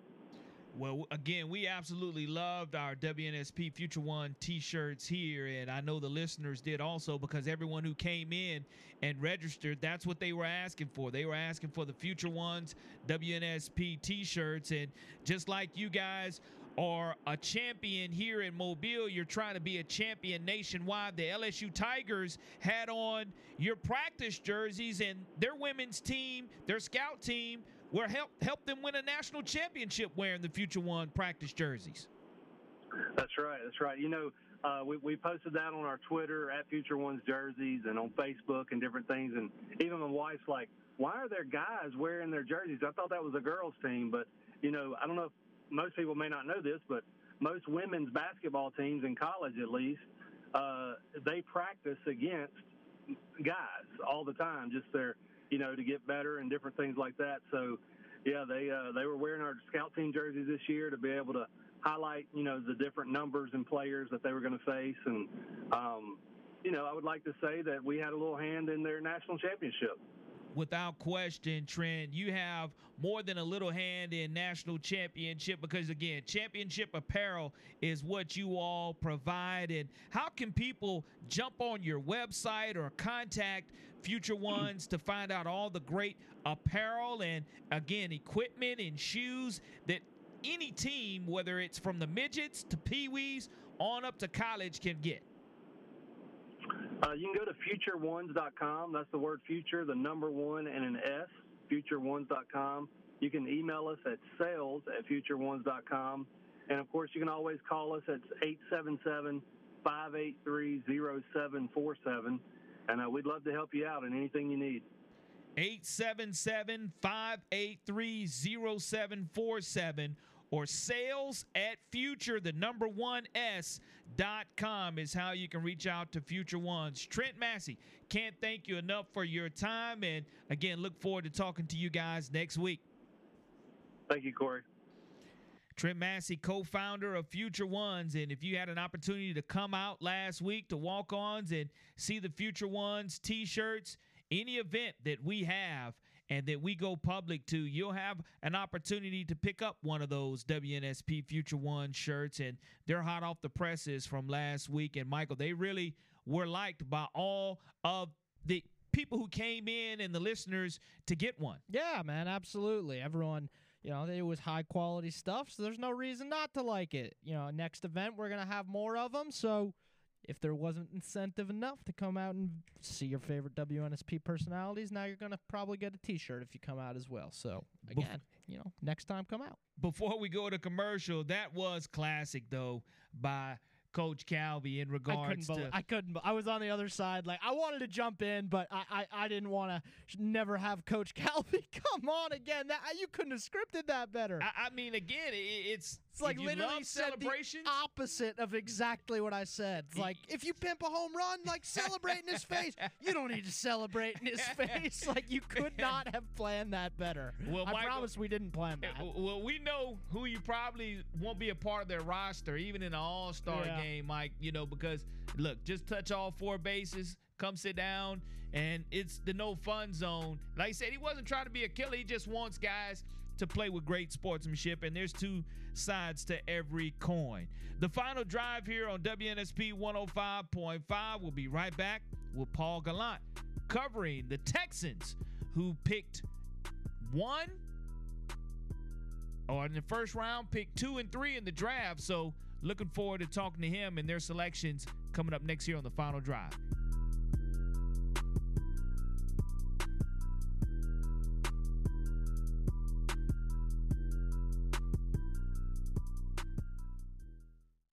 It's time to lock in.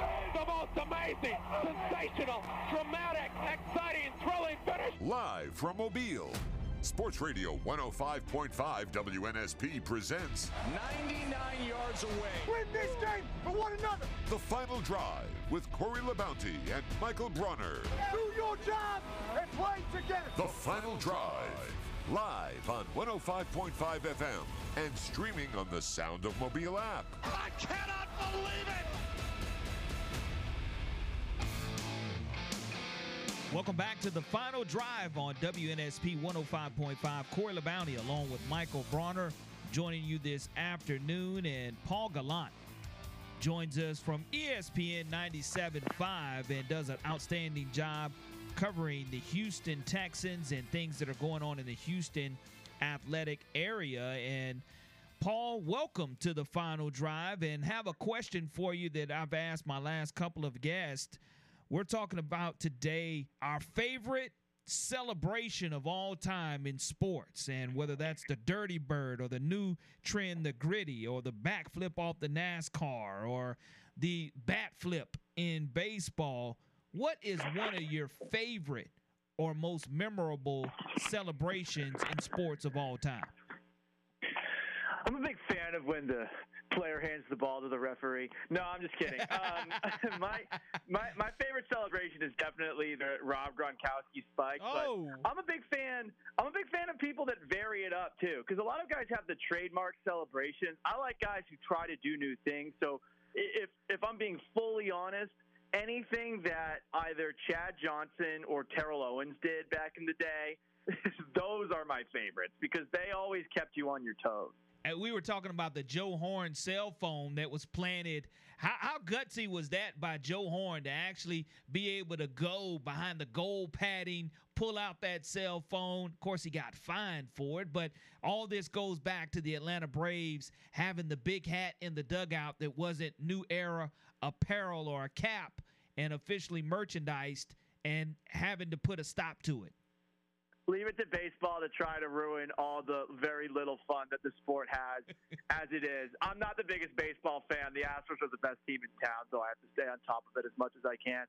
Yeah, that was impressive, hiding it behind the goalpost. But I got to say, Terrell Owens had a Sharpie in his ankle, and he scored a touchdown. And then he signed a football. That is really impressive, because that's got to be kind of annoying. You, you probably feel that in your ankle as you're running down the field, and it's probably going to limit you a little bit.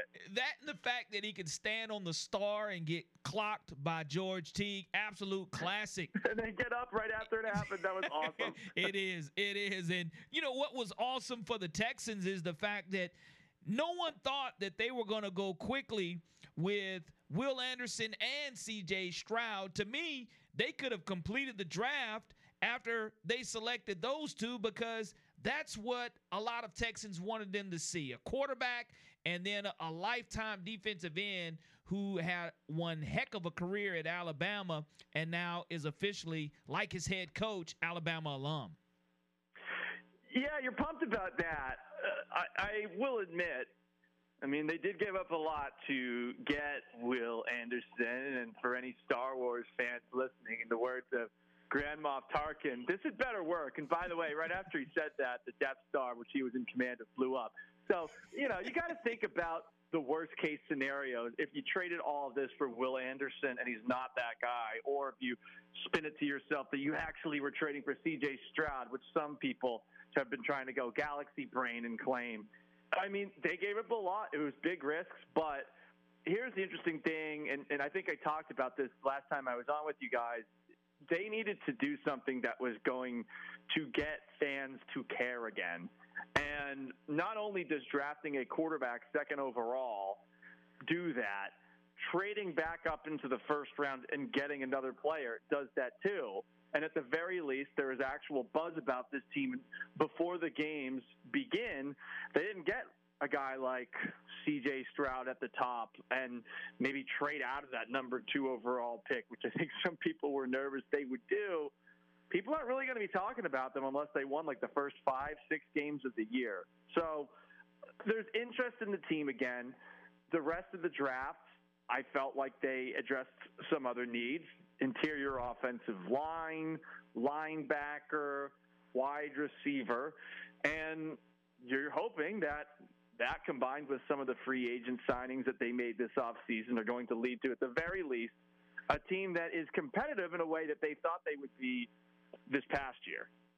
Henry To'o To'o falls into the fifth round, and if you're DeMeco Ryans, knowing his Alabama pedigree, you have to be licking your chops, knowing that you have an opportunity to get someone in the fifth round at pick number one sixty-seven. And a lot of criticism, fair or not, is going to go into DeMeco Ryan, Ryans getting Alabama players. But if it pans out for him, which most Nick Saban players do at that position, especially the value of To'o To'o in the fifth round when he's projected second or third round value, the Texans and DeMeco Ryans can build an Alabama Crimson Tide roster also.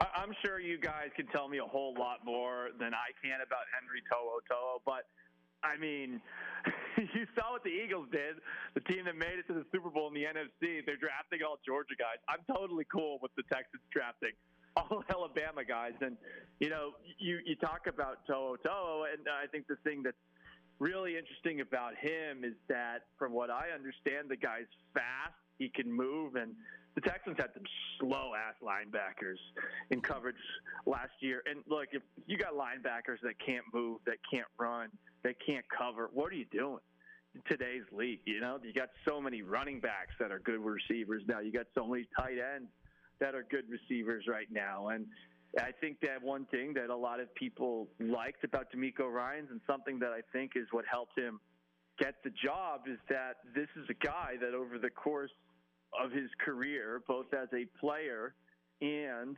as a coach, has been a bit of a coach on the field. You go back to his time in Philadelphia when he was a middle linebacker there. The Eagles had a young linebacker whose name is eluding me right now. They coached him up. But more importantly and more recently, DeMeco Ryans helped turn Fred Warner, third-round pick, into arguably the best middle linebacker in the N F L. And I know that we could get into a back and forth on that, but that's what you're looking for with Ryans. And, I mean, guess what? There's another Alabama linebacker already on the roster in Christian Harris, who looked really good in the second half of the year. So hopefully DeMeco Ryans and all the Alabama running backs can get together and create a really elite middle of this defense. Paul, what's the ceiling in year one with C J Stroud, Will Anderson, and DeMeco Ryans? I mean, the division is bad. Yeah, that is a big help. I think we're all looking at an A F C South that's going to have potentially two first-time starters if Will Levis replaces Ryan Tannehill. And on top of that, you've got Anthony Richardson, who seems to be really raw. I'm not as high on the Jaguars as other people are. Hmm. I can't quite shake out of my head how bad Trevor Lawrence was in the first quarter of that game against the choking dog Los Angeles Chargers, who have just taken blowing leads and blowing games to a new art over the last twenty years. But they are a good team. They're clearly the number one team in the division. If you're gambling money, you should bet on the Jaguars to win it. But the teams that the Texans are playing this year that don't seem to have much of a pulse include the Cardinals, the Saints, the Buccaneers. You could argue every single A F C South team, plus a game against the Falcons, a game against the Panthers. So there's a lot of winnable games on the schedule. I, I think that asking for more than seven wins is probably crazy. I think six wins, seven wins is probably about where you should put the ceiling for this team this coming year.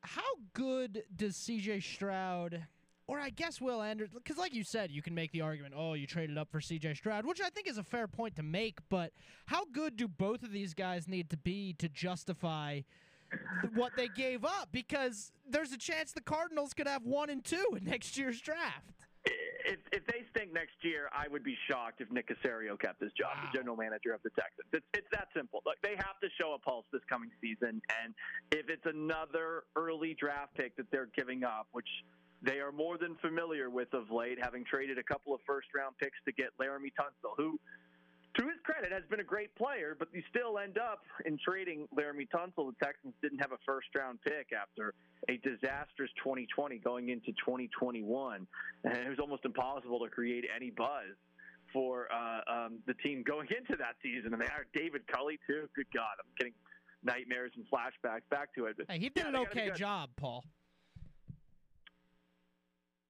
Sorry, one more time. Uh, you cut out for a second. He did an okay job, David Culley did. The Texans walked, the, oh. used him to walk over the river. Yes, that. Oh boy, guys, it's it's been it's been so bad. It's just been so so bad the last couple of years. And I mean, you could have you could have told me that whoever they took with the second or third overall pick, you could have you could have told me anything about him. I, I would be excited because. Uh, There's not much to be excited about. We're just in the bottom of a well, looking straight up into the air like Batman in The Dark Knight Rises. Just like any sliver of hope, we are going to take it, and we are going to squeeze and enjoy every single drop that we can from that thing. One of the biggest things, though, Paul, and one of the benefits next year, C J Stroud hopefully will have John Mechie the third to throw to. And what a comeback story there, coming back from leukemia and actually hopefully seeing him remain healthy, that going to remission, and just being able to, to show his and showcase all the skills that we know he has. You know, right before you guys called, I was on Instagram, and the Texans posted a video that showed John Mechie running up and down on a practice field with with weights. And I mean, damn, that guy's been through a lot. You got to respect the toughness of a guy who's not only been coming back from a serious knee injury, but also, you know, a serious disease that scared the hell out of a lot of us. So everyone's rooting for him. And I mean, are, are you guys adopting the Texans as the uh, official uh, N F L team of your show? Given all the Alabama guys they got, you got it. I mean, I get like get in line, Paul. There's a lot. There's a lot of teams that you, you can apply that to. That's a fact. Oh yeah, now. That's a. You know what? That see, what a flex. What a flex by you guys. That is hilarious.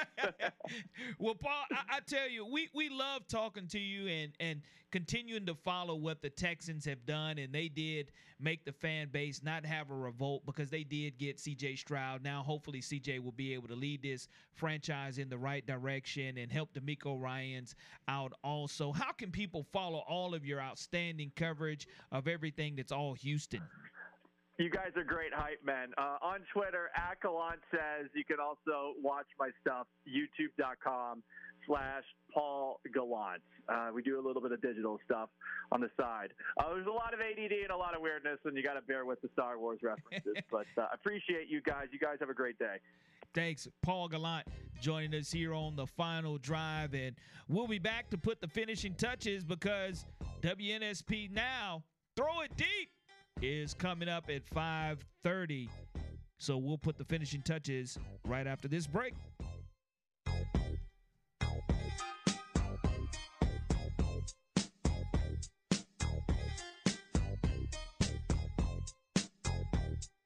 Hey, this is Dabo Sweeney, and you're listening to W N S P one oh five point five.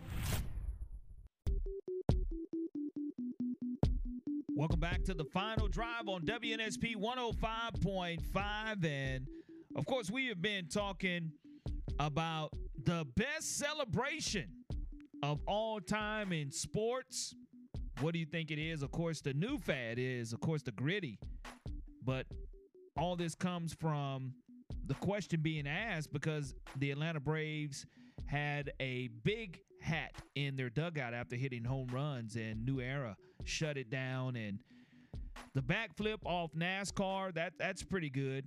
Soul Train lines, I enjoy those.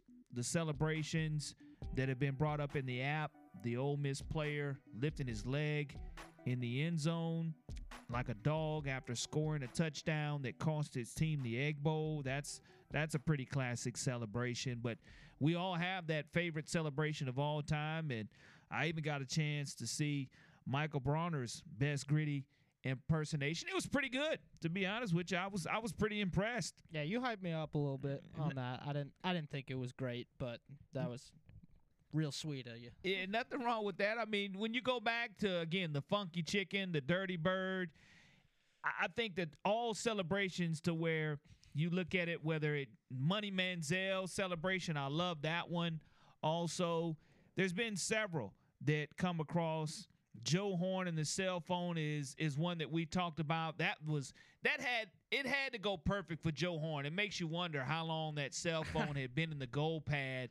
Whether I wish Fox or whoever covered that game, C B S, had actually shown him and not run the footage until after he did it. See, this is us knowing that he was going to score a touchdown today, showing the footage there. But that was definitely a classic one for sure. The Michael Jordan shoulder shrug after going crazy against the Blazers. I mentioned the one with Sam Cassell and having big kahunas. That one didn't go over too well with the N B A. The finger wag was a pretty good one by Dikembe Mutombo. Icky Shuffle, one of my favorites also of all time. And there's just been some great celebrations. And hit us up in the app as to what is your favorite scene celebration of all time.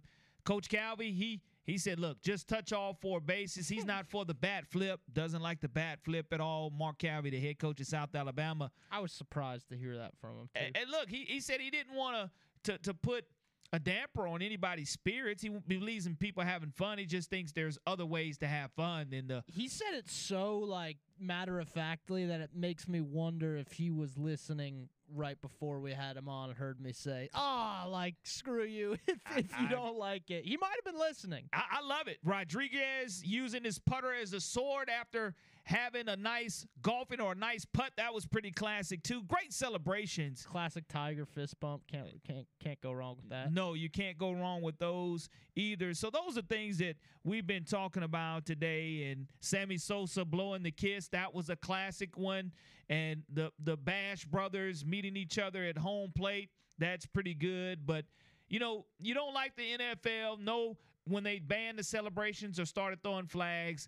I love the joint celebrations. The planned celebrations are always great and fun to watch for sure. And the creativity that they have is also fun to watch. And again, don't forget, you can go ahead and nominate the final drive for a Nappy Award. vote nappies dot com. It opened up today to where you go to media. Well, make, make no mistake, the final drive is nominated for a Nappy Award. You can vote the final drive for a Nappy Award. It's an honor just to be nominated. Gotta it really get, is. I want to thank everybody for that. I want to thank everyone who put in their votes. And, again, we want to beat the opening kickoff. Mark Heim and Lee Shervanian and Nick Wiggins. Yeah, we, they, we, we don't want them. We don't want them to be like Georgia and go back to back. Did you hear the show this morning? Like they have Biden and Trump campaigning for them, so it's gonna They've it's gonna be tough out. to beat. Yeah, it's gonna be tough to. Nick, Nick's using A I, which which might be like. I think that might be cheating, honestly, but we'll we'll have to address what what is allowed and what's not allowed in terms of Nappy campaigning. I honestly think all things might be on the table, so we'll have to have a discussion about that. But really, like, ninety-two Zoo, our, our sister station over there, by the way, has won Best Radio Station in Mobile twenty years in a row. The real question I, uh, is, can W N S P prevent ninety-two Zoo from getting to legal drinking age and that twenty-year streak? Because we're nominated for Best Radio Station in Mobile. Can can that happen is the question. Bring it all back to eleven hundred Dolphin Street. That's all I can say. We want everything to come back to eleven hundred Dolphin Street. And I want to thank everybody for tuning in to the final drive today and chiming in on what your favorite celebration of all time is athletically. You can keep them coming in the apps. I'll make sure I do respond to those. And Throw It Deep is coming up next. W N S P Now, and of course you can go ahead and make sure you tune in tomorrow for another great yeah, what Final do we got, Drive what do we show. Got tomorrow? Coming up tomorrow, of course, we have Brandon Marcello, Lindsey Crosby, Joe Gaither, Brian Stoltz, Tide and Tiger Report coming your way. And, of course, we'll talk about the game sites for college football's playoffs, the times as well, and our highest paid athletes. We'll get on top of that tomorrow on The Final Drive. Thanks for hanging out with me on this hump day. Michael Brawner, throw it deep, Brawner. Not the incompletion. Throw it deep for a touchdown to your partner on the other end. We'll be talking to you tomorrow.